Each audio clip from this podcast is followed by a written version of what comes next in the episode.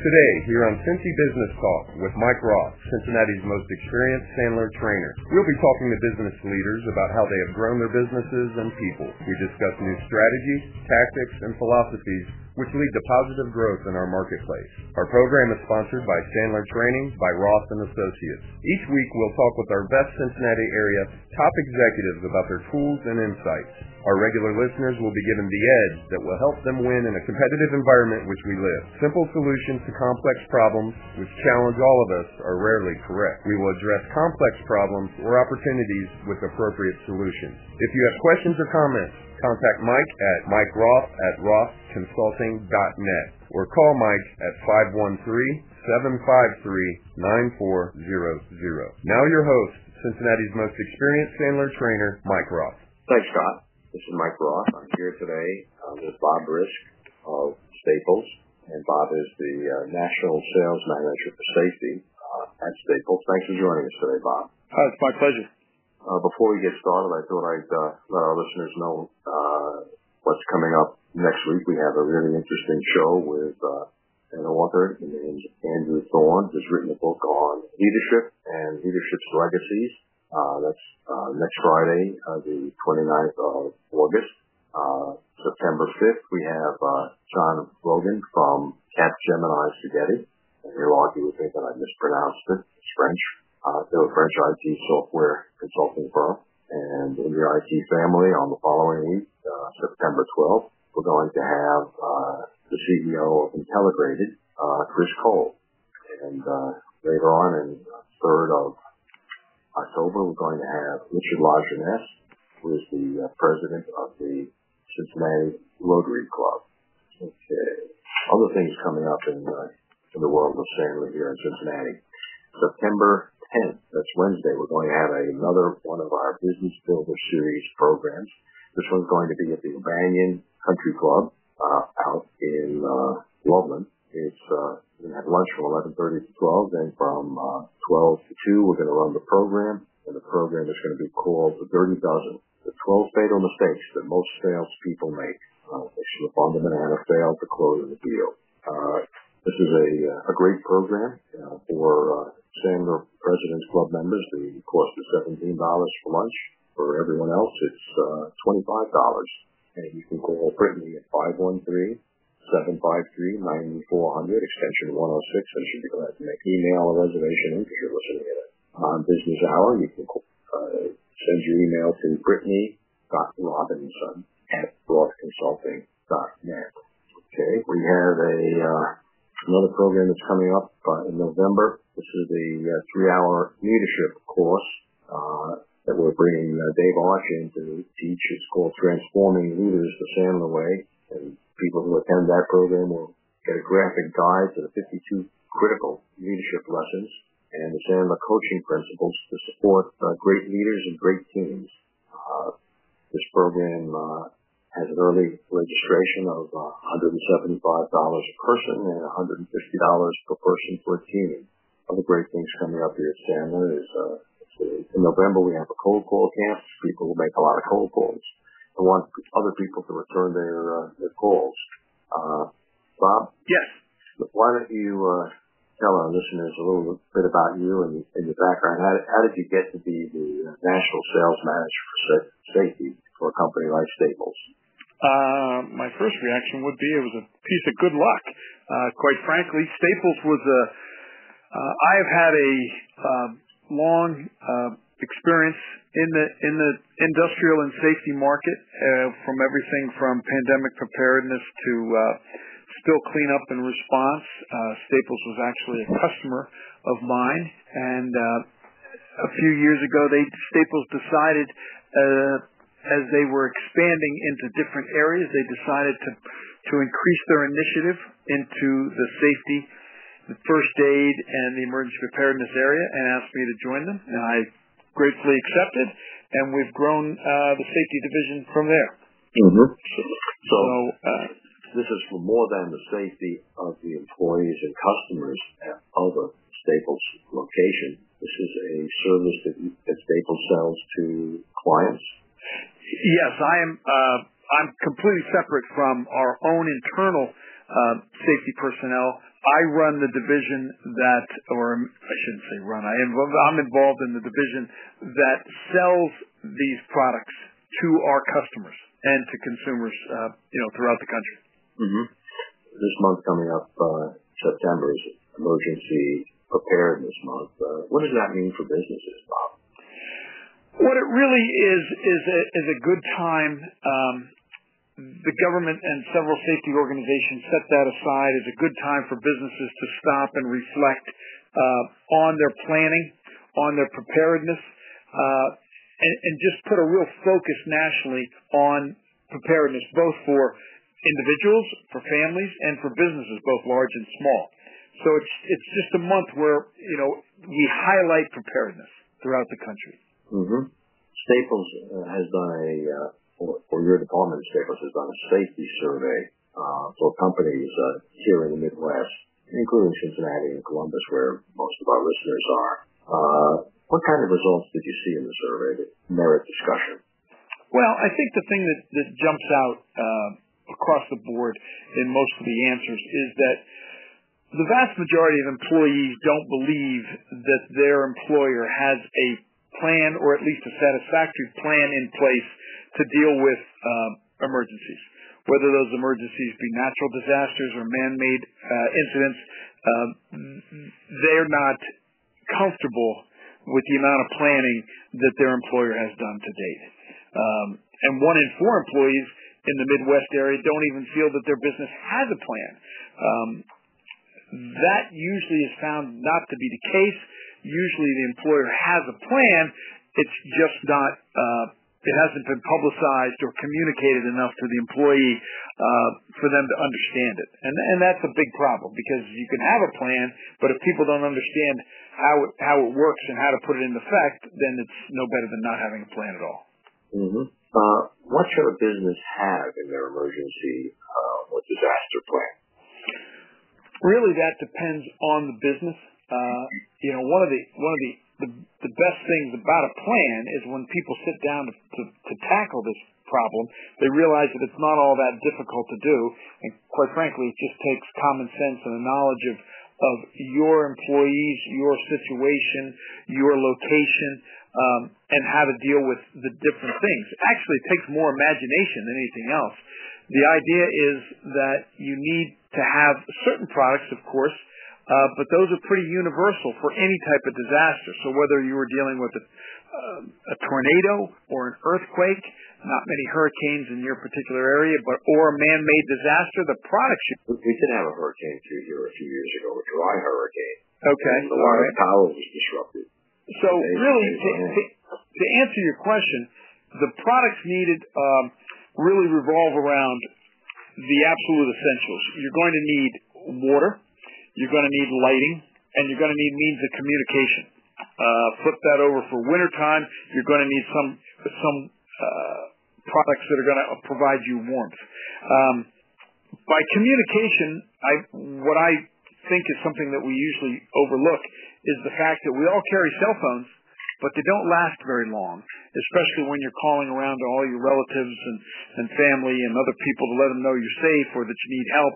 Those tend to to, to uh, run out of charge very quickly. So my view now, in addition to water, right up there with water and lighting, you should have a crank-powered cell phone charger so that you don't have to rely on batteries, you don't have to rely on electrical power, you don't have to rely on your car. You can simply plug this into a charger that you can keep, anybody can keep in their briefcase or their purse, and you crank it, and it actually recharges your phone. So you don't necessarily have to crank it while you're on the phone. You can crank it and it will recharge your phone. And I think lighting, water, and, and means to maintain communications are probably three of the most important things that any plan mm-hmm. should have. So does Staples sell a, a crank operated cell phone charger? We do. Create a, we 108, do. What is it, does it generate like 115 volts and you plug your regular charger into it? Or is it just a, a crank you, or a cable? It plugs directly into your phone, whether it be a 4G or a 5G or a standard, uh, maybe an older model flip phone. Uh, these chargers come with different adapter cords in the package, so you plug your phone directly into it, and you don't need anything else. You just turn the crank, and it, and it charges your phone. Uh, Staples has all the products um, to allow any business, large or small, or a private home or residence, to prepare for an emergency. Whether you're talking about water or communication or lighting or emergency food or blankets, emergency blankets, uh, or complete kits. Uh, not only custom kits, I'm sorry, not only stock kits, but also custom kits. Because again, what one business or residence requires uh, might be duplication or repetitive for another business. So Staples works very hard, and our safety specialists around the country work very hard not to make a business try to force a round peg into a square hole for their preparedness. Uh, we work with them individually to find out what it is they have in their plan, and then we adapt the products that we supply them or package for them to meet their specific needs. So does Staples uh, provide the service of uh, helping write an emergency preparedness plan for a business? We do not. Um, we feel that's best left to uh, planning experts, but there's plenty of uh, information and advice available free of charge on websites. For example, uh, FEMA, FEMA.gov has, great websites and information, and there's also a website put out by the federal government called Ready.gov, which gives you not only all the information you would need, but also templates that you can just fill in uh, to come up with the products that you would need or the or the uh, uh, the strategy you would need to, for your plan. The biggest thing about your plan is, as I mentioned earlier, it's not just merely enough to have a plan. You have to have the pro- the products in your possession to support your plan, and you also need to communicate and practice your plan. Um, I do work with corporations all the time, and just like we find every year in our in our different surveys that we do, business surveys, we find that you know one part of the one part of a corporation or business is saying, "Oh yes, we've got we've got tremendous planning, we've got great planning," and but the people that would need to be involved in that evacuation or uh, whatever it would be have no idea what it is because it's never been practiced, or perhaps it was never practiced. And, yeah, you, you need to rehearse it and make sure that it's made important enough by the upper echelon of that business that everybody realizes that they need to participate in that practice. That's not the day. That's not the day to to find a way to get out of the office.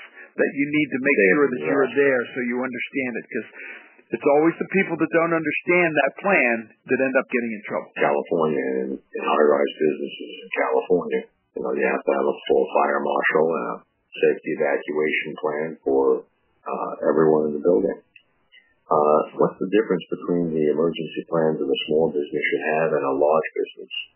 The basics are all the same. The, the, the requirements of the employees are going to be the same, whether you work for a large business or a small business obviously it's it's uh, takes a great deal more planning for a large business to to coordinate the logistics to get people out of a building or where they're going to gather or, or remove them safely from a particular area. But the but the basics are the same. Uh, the the planning, uh, the preparation, and the practicing need to be done for both a big and a small business. One of the things that's often uh, overlooked, very unfortunately, is that employers have to make sure that they take all their employees' needs and potentially special uh, needs into consideration when they're putting together their plan. If you're on, if you've got a disabled employee, for an example, or someone that's confined to a wheelchair, you simply can't say and, and include them everyone must evacuate the building immediately. Well, because normally you're not going to be able to use the elevator, so let's just take an example. If you're on the 10th floor or 15th floor, you need to have prepared and practiced how to get that person down the stairs safely, quickly and safely. And there are products, again, that Staples would have available that can help you do that. But those are the types of things that need to be taken into consideration. And those are the mm. types of things that go back to what I said earlier. You need to use your imagination a little bit to think, okay, what what possible things could go wrong, and and get and get them all in line. Good. And Bob has agreed to answer questions from callers. The call-in number today is six four six five nine five four nine one six. We're going to uh, listen to a uh, a couple of Sandler commercials. We'll be back in approximately two minutes.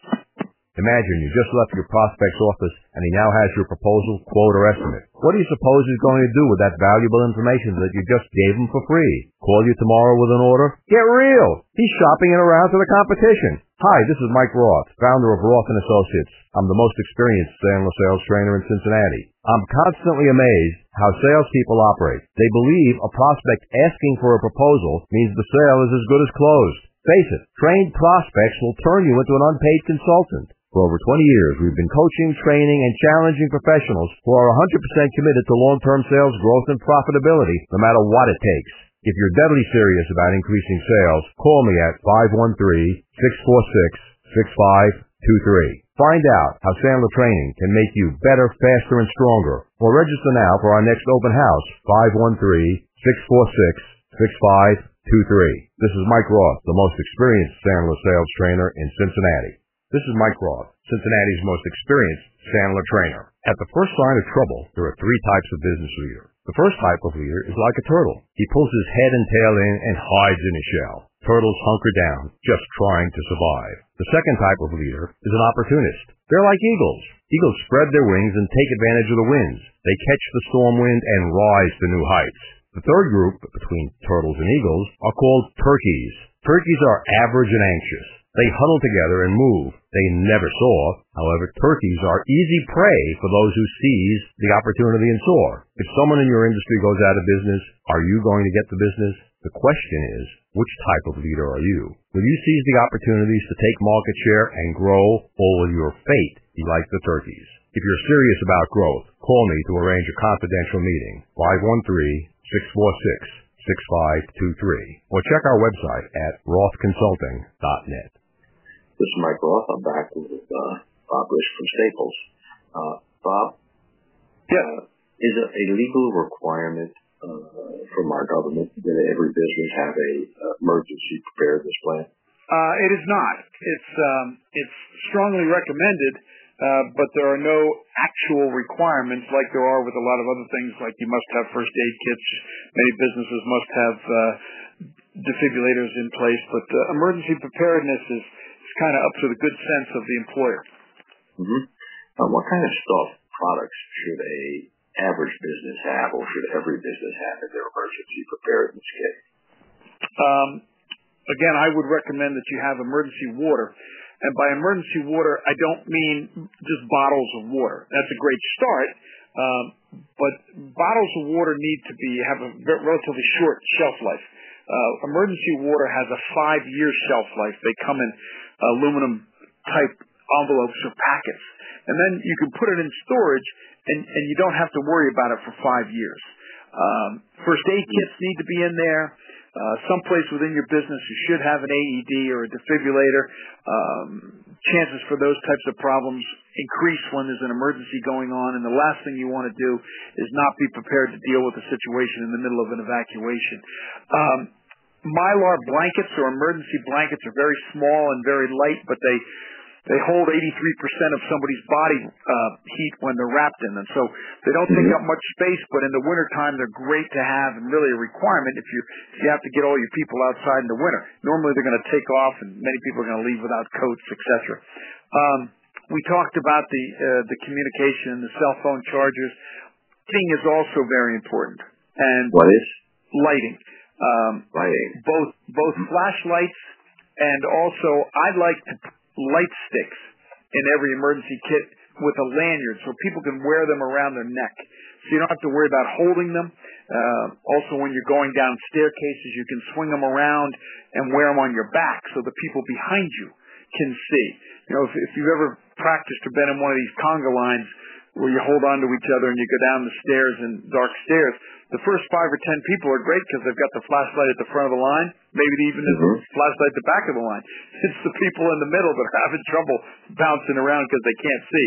Well, a, a very inexpensive light stick being worn around your neck keeps your hands free and allows everybody to kind of see. So, um, the lifespan those are emergency kit. What's the that? Light stick, the lifespan of a, a chemical light light stick most of these products have uh, that I'm discussing here either have no shelf life or shelf life in excess of three years. So my my view is that you should have a kit that you can put into storage and really not have to worry about it for three, four, five years. Mm-hmm. Mm-hmm. Um, is there there a, uh, a difference in the amount of supplies that a kit should have based on the size of the business? Yes, and also the amount of supplies you should have based on what that particular company wants to accomplish.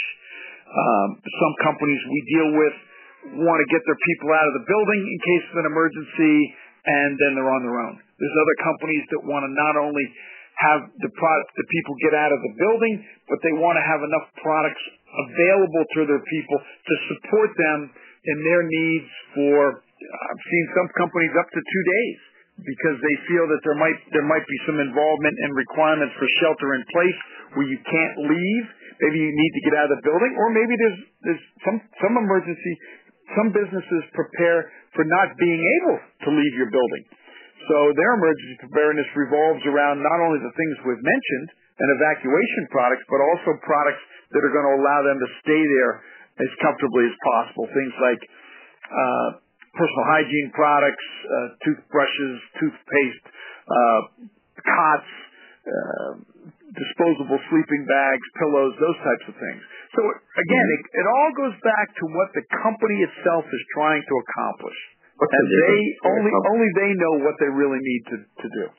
What would the, the difference be between uh, a school or a college environment uh, and a business environment?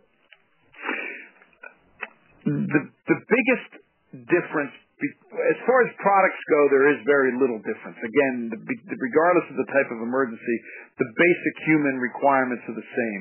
But in a school, and Staples has been supplying a lot of products to schools, things like emergency kits, classroom lockdown kits. We've been doing a lot of that. You still have to go back and look at the what the individual school is trying to uh, accomplish. But in a school, not only is it going to really be for a temporary situation, but the chances are it's going to be a lockdown emergency kit rather than an evacuation lockdown uh, evacuation kit. What would be in a, a lockdown kit that's different? The biggest difference is, um, as, as you can well imagine, with a group of with a group of kids being forced to lock into a classroom for two, three, potentially four hours, you need to have emergency bathroom facilities. And again, Staples has these products. Matter of fact, in many cases, uh, the rest of the kit is packed into um, a one-time, well, one-time meaning one incident use uh, bathroom facility that can be used for all the kids uh, as as needed during the during the time they're locked in there. Um, it it makes the teacher's job far more difficult if she doesn't have the types of things to keep their kids calm that are required that may not be needed when you're working with adults in a business. Mm-hmm. You know, mm-hmm. uh, adults tend to deal with some things uh, like needing to go to the bathroom better than a, a third or fourth grader might. So in in the classroom kits, you need some additional products that you may not need um, in in a company situation. Mm-hmm. Well, it makes a lot of sense. Makes a lot of sense. Uh, if someone wanted to get the the information for a uh, a college building or, or, or a school building? Are there special uh, websites that they should go to for that? Um, there are. Uh, you can certainly contact your your local school system or go on any of the educational websites that are available throughout the country. Again, uh, I mentioned FEMA before, the FEMA.gov website and the Ready.gov website. Both of those have specific categories on their websites dealing with schools and particular types of uh, companies or organizations. Uh, probably in schools, the other thing I would say is because you're dealing with young people, um, I think the practice and the preparedness are even more important. And the repetition is even more important. Where a company you might be able to do something once or twice a year, schools need to do that far more often to make sure that everybody really grasps what they need to do, where they need to be, and how they need to behave. Um, that's very, very important with schools because you need, with that many people and that many children, you need to keep everybody as calm as possible. And the way to keep people calm is to have them doing things that they've done in the past. Mm-hmm. Like practicing a fire drill. Exactly right. Practicing you know, emergency. Yep. Mm-hmm. If you've practiced your fire drill half a dozen times, then if by uh, some misfortune they have to really have a real live fire drill, well, okay, that's kind of old hat. We've already done that, uh, you know, half a dozen times. So I understand what I need to do and how I need to behave. Right, right. Um, if someone wanted to uh, to contact you or someone at Staples for uh, additional information about the products that you have available, how would they do that? They could certainly contact uh, any of the products that we're, we've talked about are available at staples.com or if anybody already has an existing contract with Staples, they're, they're on staplesadvantage.com or you can contact me directly at bob.risk at staples.com. And as mm-hmm. I said, we have, uh, we have specialists throughout the country um, that can work with any business or any school system um, with, with, with geographical coverage across the country. Mm-hmm. Have you guys ever worked out the, uh, the cost per employee or classroom for uh, the appropriate safety uh, equipment and plan? I have I have not because it's it it, it differs so dramatically. Uh, I could probably tell you uh, far more what the what the cost is of not having the kits in place. You know, uh, statistics and numbers are much more readily available for the accidents that happen when people aren't prepared. To give you a little example. Let's take that up. Uh, let's take that up and start there uh, after the next commercial break. We're going okay. to listen to uh, Jimmy Fox talk about tip. The next tip club meeting will be in about uh, four weeks. It's the third Thursday of the month from 7.30 a.m. to 9 a.m. Jimmy, take it away.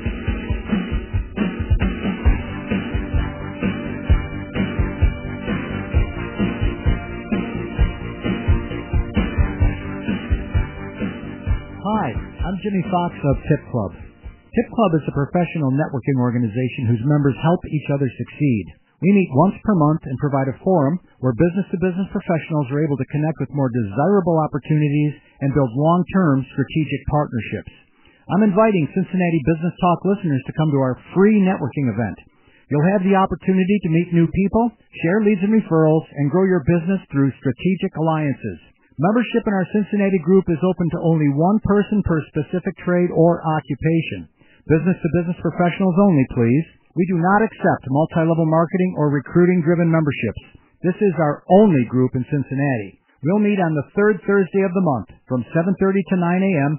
at Sandler Training by Roth and Associates, 4357 Ferguson Drive, Cincinnati, Ohio. To reserve a seat, please go to www.tipclub.com and click on the events tab at the top of the page.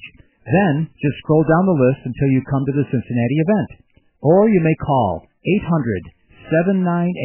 800-798-0270. That's 1-800-798-0270. Thank you, and we look forward to seeing you at our next networking event.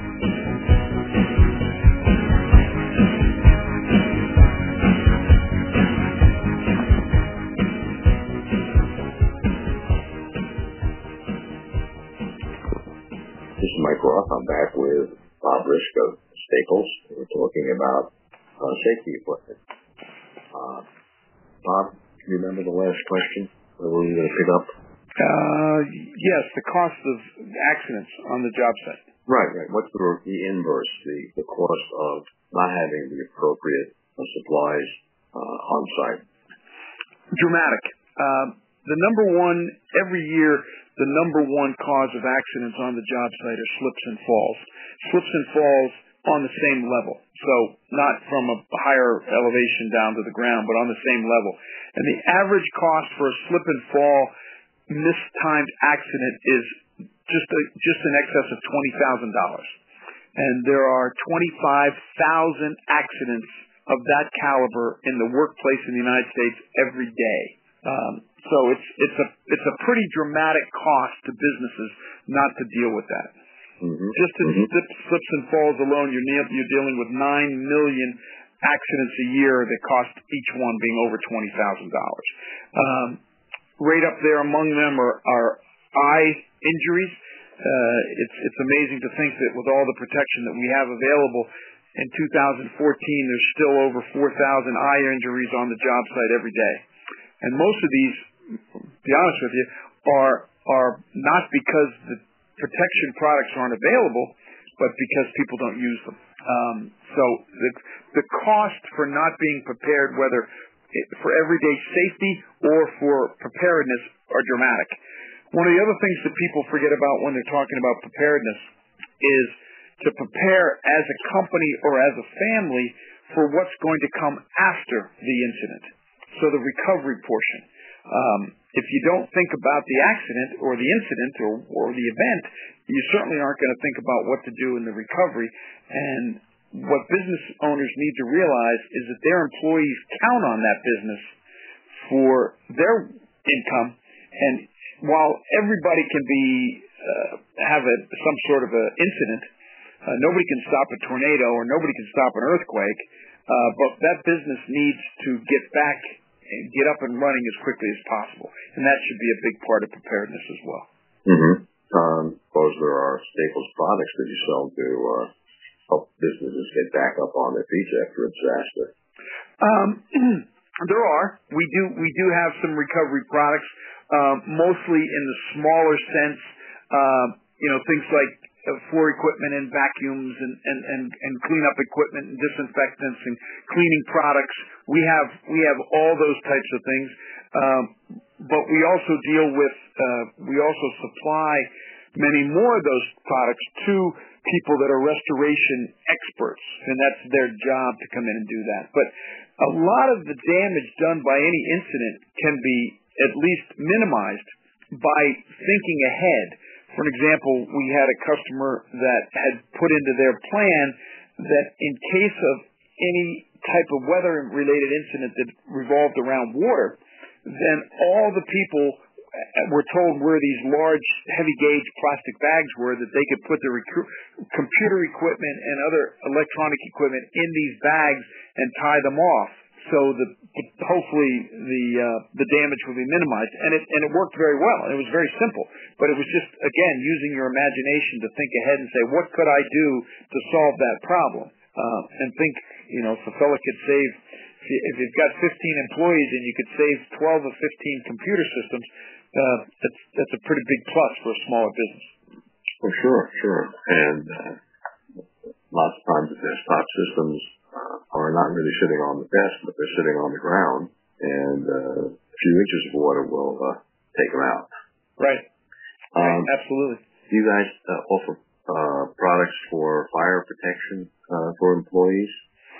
For smoke? We offer um, various types of uh, escape masks that can be worn during a fire and when evacuating a building during a fire. We also supply fire extinguishers and fire alarms. Mm-hmm. Mm-hmm. Uh, go ahead. No, I was going to say those are the products that really would be. You know, there's other products that we supply, but they would be more towards uh, uh, people dealing with the fire itself, not trying to protect the actual employee. Yeah, right. So thinking about the uh, smaller companies, uh, what are the type, uh, the top safety concerns that employers at small businesses should be uh, cognizant of? The first thing, what a small business needs to do, an owner needs to do, is is really step back. And, and the way I describe it, kind of being dramatic, is step back and squint your eyes and try to look at your business like you, like it's not yours, like you haven't walked past that particular piece of equipment, you know, a thousand times in the last year. You haven't walked by that that particular door, you know, 50 times in the last month. Look at things like you've never seen them before, and where you've ever had a problem before, those are the areas you should concentrate on first. Um, I just give you a quick example. Staples has a product that's a slip-on product that goes over your shoe that's specifically made for slippery floors. Well, again, back to my example earlier about slips and falls, very, very uh, there's a tremendous amount of occurrences of slips and falls in restaurants, in the kitchens. The, the kitchen's mm-hmm. always got water on the floor, soap on the floor. Well, there's a, you know, every, you, I probably couldn't tell you a restaurant where somebody couldn't come up with an example where somebody fell.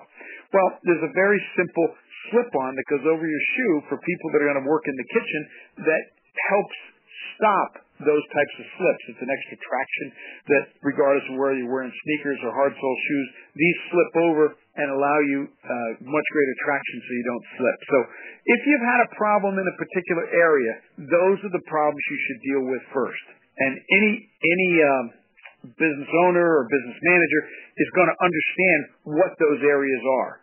So again, it's it's it's different for everyone. Mm-hmm. Uh, other particular issues that large employers uh, should be looking at different from smaller employers? Uh, as we discussed, the, the, the basics are the same. Um, we just you just have to make sure that you understand logistically how you want to. A, a big employer has to understand logistically how he's going to do that. Is he going to pass out the kits that he's designed to the individual and make them responsible, or is he going to store them all together and make other people responsible to hand them out? For example, as they orderly orderly leave the offices or the building. Um, those are the types of requirements that are much more difficult that a large business has to face that a smaller business business doesn't. Um, there is a requirement, and I mentioned it earlier, to have a plan, and any business under 10 people is allowed to be able to communicate that plan verbally. If you're a business greater than 10 people, then that plan has to be written and made available to employees. Mm-hmm. Mm-hmm. Um, is there a uh, a minimal list of uh, items that, that you think a business, you know, a small business from uh, from two to 20 employees uh, should have in their uh, their safety locker, their emergency preparedness locker? Oh, sure, sure. Um, it's it's easy it's easy to make recommendations and give options. Um, what I would recommend that if somebody was really interested in, in, in hearing what these options, and I'll be more than happy to throw out a couple here, but if you reach if you would reach out to your Staples representative, they could put you in touch with a real expert in your area that would be more than happy to talk to you about what the intricacies of these items are and what the options are. Uh, flashlights, for an example. There are many different types of flashlights. Personally, I like to keep people away from batteries because batteries go dead in an emergency situation. They're sitting around, um, mm-hmm. first of all, for maybe two years before you use them, and then you turn them on and uh, you, you don't turn them off. So batteries are tough. They run out, and nobody carries around a box of batteries. So we, I always lean towards crank-powered flashlights where you don't have to have batteries. You simply crank the flashlight, crank it for a while. It works for 15, 20 minutes, a half an hour. When it starts to get dull, you crank it back up again. Same thing with uh, emergency radios. Rather than go with a battery powered transistor, which is certainly not a bad choice, but a better choice might be a crank powered situation. Uh, water, the lighting, the communications, uh, warmth, especially if you're dealing in an area, a, a, a, geography where you're going to have cold winters. But whatever you put in your kit, you should put it in that kit and not have to think about it again. So your kit should be prepared um, with blankets, uh, mylar blankets all year round. So if you have an emergency in January, you don't have to worry about it. You know, you're not you're not saying, oh well, it's getting to be fall. I better add these items to my kits. No, have the kits so they're good for 12 months a year. Right. right. Lighting, water, the, uh, food the lighting. Uh, I guess it's three or four years ago, must be four years ago, I bought uh, crank operated flashlights for uh, my cars. And, uh, you know, they tell you to crank it for 60 seconds every uh, month to uh, keep the battery charged. Well, naturally, we didn't do that. So when we checked it uh, this spring, we discovered that the uh, rechargeable battery inside the thing was dead. That kind of defeats the, the whole purpose of what you were trying to do. That's a shame. Well, yeah. When you were turning the crank, yes, the, the LED lights went on. But when you stopped turning the crank, since the uh, uh, the disc battery was kaput, uh, the light immediately went out. I see. Uh, but you know, since it wasn't an emergency. Well, but at least you had at least you had some lighting if you were able to put up with the crank. Yeah, turn crank, and that that worked just fine. The uh, the uh, the mylar blankets are uh, are probably not that expensive, are they? Uh, no, they're they're right around a dollar a piece. Yeah, I mean that's that's that's, that's cheap. Everyone should have those, and they're they're all presented in their cars. Uh, and they they weigh they weigh less than three ounces, I believe. Right weight won't won't affect the gas mileage. No, it will not. It will not affect that. Um, you know, I, there's there's there's there's just so many products um, that you can move into. Uh, I know many many businessmen, me being one of them, that travel a great deal. I carry an escape mask uh, a very, very simple, lightweight, small escape mask in my briefcase at all times. You simply, get on an airplane, you have an escape mask. Uh, more like a hotel fire, something like that, where you're not familiar with where you're going. Um, you can simply, you can very simply put it on and uh, and, and be prepared. I know there are corporations in the United States that we've worked with where we've supplied thousands of anti-flu kits for their employees that travel so they can carry them with them. So, uh, you know, they have everything from disposable gloves to disinfectant wipes in them. Uh, and they're small. I mean, these are small, inexpensive tools, but they, they help move you ahead of the, of the masses if indeed you have these types of things. Uh, okay. I was thinking like a flu shot, you know. I don't have to worry about it. Uh, yeah, well, we're going to yeah. take, a, take another commercial break here and we're going to uh, listen to Sandler Rule number 15.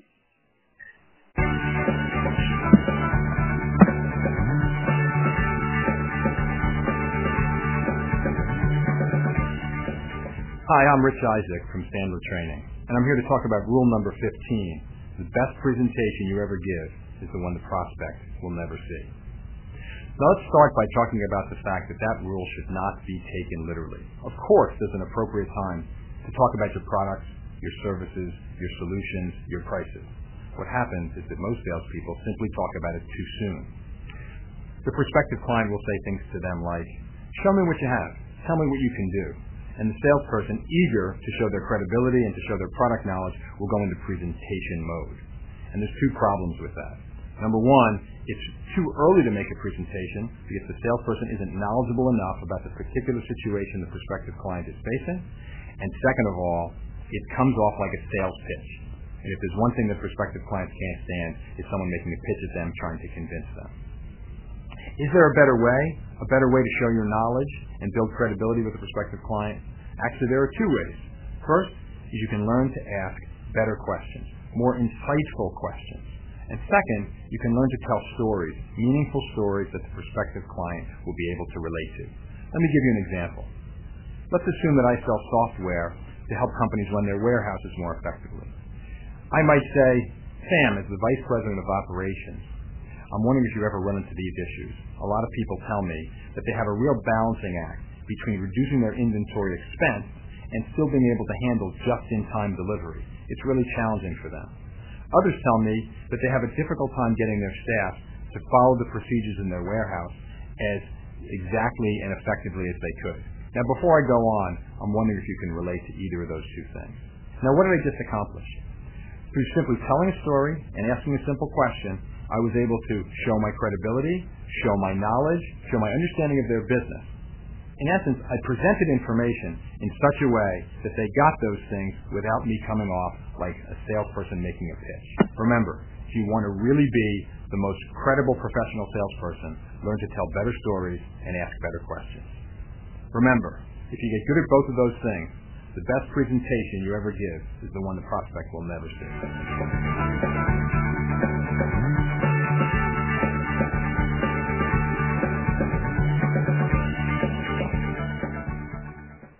This is Mike Roth and Bob Risk. Uh, back today. We're talking about uh, safety. Bob, I understand you uh, need a team of uh, 21 salespeople. That is correct. Good. And uh, how long have you led the team? Uh, well, the, the, the, anywhere between three years and three months. We're com- we're continuing to add to our team. Good. So you qualify as an experienced manager and leader. Uh, perhaps you can give our listeners maybe other sales managers like yourself leadership tip? Um, I have always thought that while you teach while you teach your sales team member what they need to know, you also can't teach them how to present it to the customer. I've always felt it was a big mistake to try and uh, ask somebody to be something they're not. Um, and by that I mean, uh, I think the mistake that a lot of salespeople make, especially new salespeople, is they go out on a call, they listen to their boss, or they listen to their mentor, or they listen to somebody else on their team, and they try to replicate uh, what that person said and how they said it. Uh, I've always been more interested in that they communicate the proper information um, in their own personality. We and I stress to them that look, we hired you because of your attributes, not because of your acting attributes. We want you to present this information uh, in in the best way you can, and, and as it comes out of your mouth and with your personality. So, um, you know, that was just a that's just a quick one that came to mind. Okay. Uh, we have a uh, theory of operation here at uh, Training by Roth and Associates. Simple solutions to complex problems are invariably wrong. Perhaps, Bob, you could share with our listeners a complex problem that you stumbled into there at Staples and the equally complex solution you used to solve it that other people might be able to use from a, a theory basis in their businesses. One of the biggest problems that we run across all the time is the is the dramatic differences and the logistical requirements of our customers. Um, Staples is, you know, one of the largest and probably the most sophisticated distributor in the country.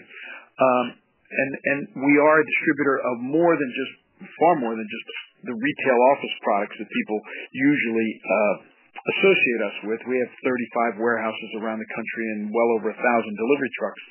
But each customer needs to have their, their service done in a way that meets them. And I think those are all very, very complex problems. We're dealing with a national, international financial corporation right now that, uh, and, and staying with the emergency preparedness theme, that has emergency preparedness, uh, let's call them lockers, all over the country. And some of these lockers are such that they are large enough to serve 15 to 20,000 people and other ones are small enough to serve 15 people.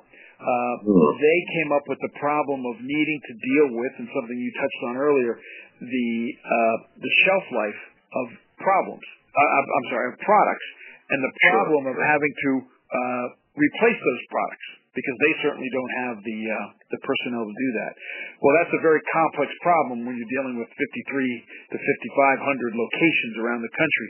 We developed uh, a solution for that problem uh, that where where we will not only track the uh, the expiration dates of all the products we supply, but we set up a, a, a manner in which we will replace them as required. So uh, I think to solve a complex problem with whether it's a complex or a simple solution, I think the biggest thing that a supplier like we, like Staples, is that we have to engage our flexibility. And I'm just thankful that we're, we were able to do it, and we do it every day. But flexibility is what allows us to do that. Mm-hmm. So you came up with a special uh, restock program for 5,500 locations. That's uh, pretty special. Well, and, and, and you know what? If, if, if another company came along tomorrow with also 5,500 locations, the plan that we would have to offer them or devise for them undoubtedly would need to be different in some manner because no mm-hmm. two businesses are, are cookie cutters. Sure. Certain businesses in, in high-rise buildings are different than uh, many of the build, buildings here in the Midwest where it's uh, one or two-story construction uh, outside of the, uh, the core of the, the city, whether it's Cincinnati or Columbus. Um, uh, Bob, what motivates you to make uh, tough decisions in, in your business? Um, the the need to see the light at the end of the tunnel or the goal that you're actually reaching towards. Um, as long as you keep that in mind, um, tough decisions are not only usually easier to come up with, but easier to make because you know where we're all going. Uh, and when I say when we all going, I mean our whole team. Uh, I also it, it makes it easier to make a tough decision when everybody on your team understands those goals. Um, so the need or the result of a decision doesn't come as a surprise to anyone. Uh, I guess I sh- should add that even if they're surprised, at least they understand the reasoning for it, and that makes the decisions a, a, a great deal easier.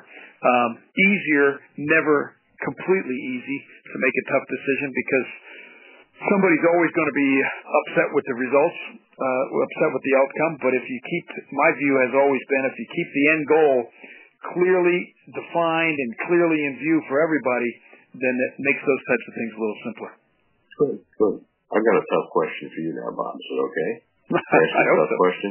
I hope so. Uh, in the last year, how many business books have you read? Three. Three. Okay.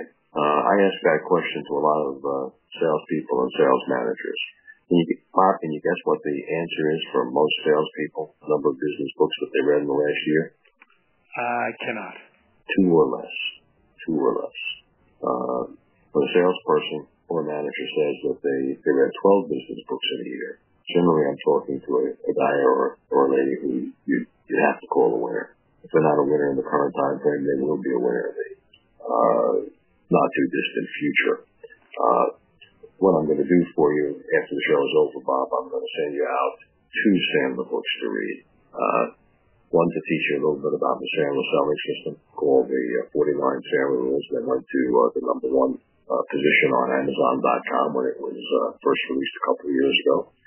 And uh, the second book is uh, called Transforming Leaders the Sandler Way. It's one of the uh, newest Sandler books, and uh, it talks about uh, leadership process that we teach our clients here at Sandler.